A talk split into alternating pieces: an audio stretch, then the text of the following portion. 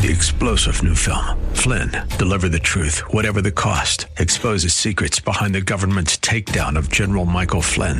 Flynn knew what the intel world had been up to. He ordered the first audit of the use of contractors. This set off alarm bells. He told the truth. He was the most dangerous person for Donald Trump to hire. They had to get rid of Flynn. Flynn, deliver the truth, whatever the cost. Available now. Watch it today. Go to salemnow.com. Salemnow.com. You know, if someone is trying to write history the way they want history to be read, they're going to include stuff that supports whatever it is they're trying to write, and they're going to exclude stuff that brings any question. And the fact that Matthew recorded, there were some who still doubted, is a testimony that he is really trying to tell the truth, the whole truth, and nothing but the truth. Isn't it refreshing when someone shares with you the unvarnished truth? Regardless of whether it's flattering or not, it's the truth. Welcome to another edition of Study Verse by Verse with the teaching of Pastor Leighton Sheely, and we're taking a break for just a few days from our current series and jump into the book of Matthew and something we call the Great Commission. You know what that is, don't you? Go into all the world and preach the gospel. Here's Pastor Leighton. I'd like to invite you to turn in your Bibles to Matthew chapter 28, Gospel of Matthew chapter 28. And uh, the reason our church family places such a high priority and emphasis on evangelism and missions is because of what the Bible says. You see, we believe that the Bible is the Word of God. That's why we want to know what it says and what it means and how it applies. Church of the Highlands is a Christ centered, Bible teaching church assisting people to know and love Christ Jesus through a great commitment to the great commandment and the great commission. The sentence describes who we are, what we do, how we do it, and why. Who we are? We are a Christ centered, Bible teaching church. What do we do? Assist people to know and love Christ Jesus. How do we do it and why? Through a great commitment to the great commandment and the great commission. Jesus gave us the great commandment in Matthew chapter 22 in response to a question. One of them, a lawyer, asked him a question to test him Teacher, which is the greatest commandment of the law? And he said to him, You shall love the Lord your God with all your heart, with all your soul, and with all your mind. This is the great and first commandment. And the second is like it You shall love your neighbor as yourself. On these two commandments depend all the law and the prophets. And when Jesus said, on, on these two commandments depend all the law and the prophets, what he was saying is if you can get these two right, you've got the rest covered. Because the rest of the commandments are built on the foundation of these two commandments love God and love your neighbor. How do we love God? By being obedient. Jesus said, If you love me, you will keep my commandments. That's how we express a love towards God. How do we love our neighbor? Uh, the Apostle Paul penned the greatest definition of biblical godly love in 1 Corinthians chapter 13. Love is patient, love is kind, and so forth. And then Jesus gave us the Great Commission after his resurrection and before he went back to heaven, where he ever intercedes on our behalf. He said, All authority in heaven and on earth has been given to me. Go therefore and make disciples of all nations, baptizing them in the name of the Father, and of the Son, and of the Holy Spirit teaching them to observe all that I have commanded you. And behold, I am with you always to the end of the age.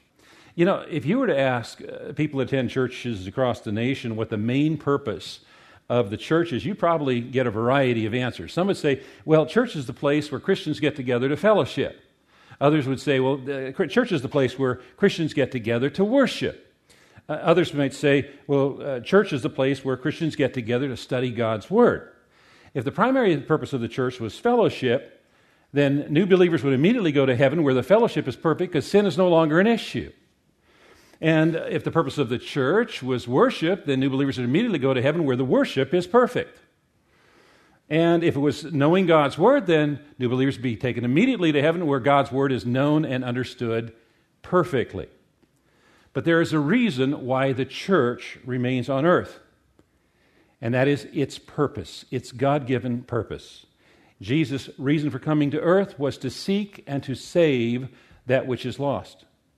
And he said, As the Father has sent me, I also send you. And so his ministry is continued on in the church. The primary purpose of the church is to seek and to save those who are lost. Fellowship and worship and studying God's Word are not the mission, but are rather preparation for the mission that we have been given.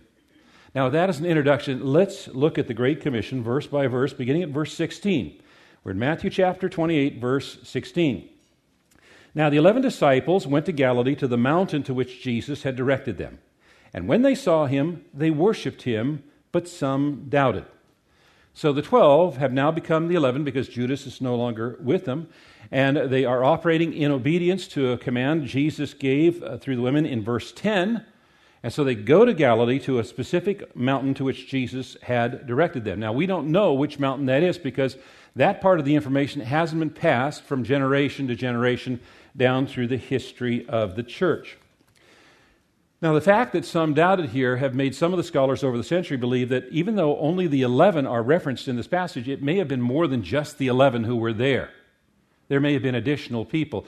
Or, in fact, this may have been the occasion when Jesus appeared to 500 all at one time. That's referenced by Paul in 1 Corinthians uh, 15 6. Uh, you know, the 11 have already, according to the other Gospels, they've already seen Jesus uh, at least twice. Thomas, one of those two times. Peter, an additional time. Um, and yet it says here that they doubted. And that's why uh, some of the scholars wonder if it's a reference to the disciples or some other people who were with the disciples at that time. But you know, we can do the same thing today, can't we? I mean, we can, we can see something and we'll say something like, I can't believe I'm seeing this. I, you know, I just can't believe my eyes. Now we see it. But what, what that's saying is we're trying to process what it means. What is the significance of what we see? Now, the word here that's translated doubted can also be translated hesitation. And so there's that kind of a meaning in the word as well. And, and so if that was the case, then, then some might ask, well, why did they hesitate? And there's some good thoughts related to why they might hesitate. For one thing, they might not have immediately been assured that it really was Jesus who they were, who they were looking at. And, and there's reason for believing this. I mean, remember the two men on the road to Emmaus were, were walking with Jesus and they didn't recognize him. And another occasion, after Jesus uh, rose, uh, the, the, the, some of the disciples are out in the boat and, and, a, and a, they get instructions from the shore and they follow the instructions and then they figure out it's Jesus on the shore, but they didn't at first recognize him. And so they, it may have been that they, they just weren't quite sure at first that it really was Jesus. Or they might have had some uncertainty about what is this conversation going? I mean, you know, we, we, we, we haven't exactly been faithful. We weren't there when Jesus really needed us. Is this not going to be a comfortable conversation? Or perhaps, you know, uh, you, can, you can understand how they would, would be uh, confused about how to behave in the presence of someone who was dead and rose from the dead supernaturally. And, and so we're, we're left with some uncertainty of exactly what Matthew was meaning by when he said this because of the conciseness of his account. But the fact that Matthew recorded there were some who still doubted after all that had transpired is a testimony of the integrity of the Scripture. And let me explain it thus. You know, if someone is trying to write history the way they want history to be read, they're going to include stuff that supports whatever it is they're trying to write, and they're going to exclude stuff that brings any question. And the fact that uh, Matthew, the author here, uh, includes this is a testimony that he is really trying to tell the, the truth, the whole truth, and nothing but the truth. And as though to alleviate any doubt they might have, Jesus came and said to them, All authority in heaven and on earth has been given to me.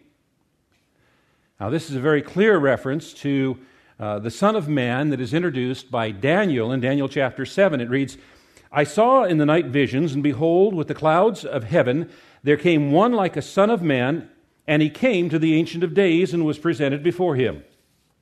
And to him was given dominion and glory and a kingdom, that all peoples, nations, and languages should serve him.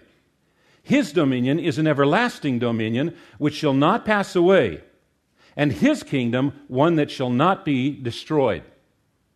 Daniel chapter 7.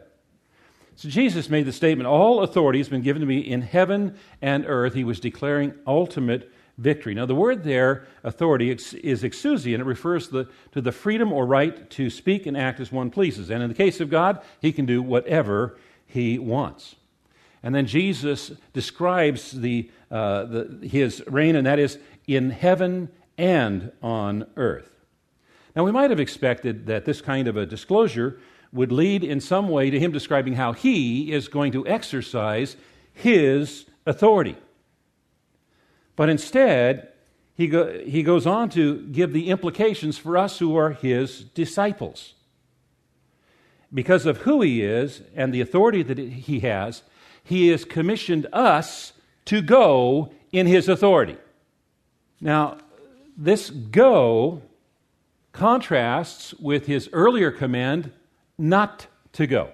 That commands in uh, Matthew chapter 10 when he said, Do not go among the Gentiles or enter any town of the Samaritans, go rather to the lost sheep of Israel.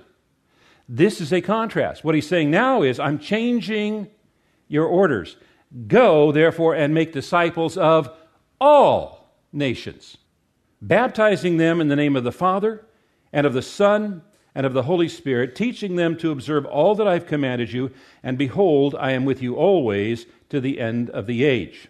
Now, it's important for us to understand that go, baptizing, and teaching are participles that point to the main verb, which is make disciples of. In other words, the main command here is for us to make disciples. And going and baptizing and teaching are ways of fulfilling that commandment. Says, Go and make disciples. Jesus said, If you abide in my word, then you are truly disciples of mine. John 8 31. In other words, what he was saying is, if my word lives in you, you are truly my disciples. A disciple is both a learner and a follower. We learn from Christ and we follow him. A disciple of Christ is one for whom Christ died and rose again. Christ is completely and fully committed to his disciples, and his disciples should be fully and completely committed to him. Scripture knows nothing of receiving Jesus Christ as Savior and not as Lord. Something we call foundational teaching on today's edition of Study Verse by Verse with Pastor Leighton Sheely. And uh, we'll continue on Monday with more from this particular message. This is an outreach of Church of the Highlands in San Bruno on the web at highlands.us. They have multiple services across the weekend, starting on Saturday evening, going through uh, Sunday morning, and then again on Sunday evening. Information about those specifics can be found on that website, highlands.us. I'm Mike Trout, so glad to be with you Monday through Friday with this outreach, a nonprofit outreach from the congregation at Church of the Highlands. They would appreciate knowing that you listen and also eh, having you as a financial partner. You can do that easily when you go to the website for this broadcast ministry, studyversebyverse.com. That's studyversebyverse.com. Have a great weekend and uh, join us on Monday when we'll come back at this same time and open the Word of God to the book of Matthew and study verse by verse. Three star general Michael J. Flynn, head of the Pentagon Intelligence Agency, knew all the government's dirty secrets. He was one of the most respected generals in the military. Flynn knew what the intel world had been up to, he understood its funding. He ordered the first audit of the use of contractors. This set off alarm bells. The explosive new documentary, Flynn, Deliver the Truth, Whatever the Cost, uncovers the facts behind this scandal. Flynn told the truth. He was the most dangerous person for Donald Trump to hire. I find out the worst enemy that I'm going to face in my life is right here in America. They took my assessment and they wanted me to change it. And I was like, I'm not changing it. They had to get rid of Flynn with in depth interviews, archival footage, and never before seen personal records of the man behind the headlines. I just felt like I was drowning. Flynn, deliver the truth, whatever the cost. Available now. Watch it today. Go to salemnow.com. Salemnow.com.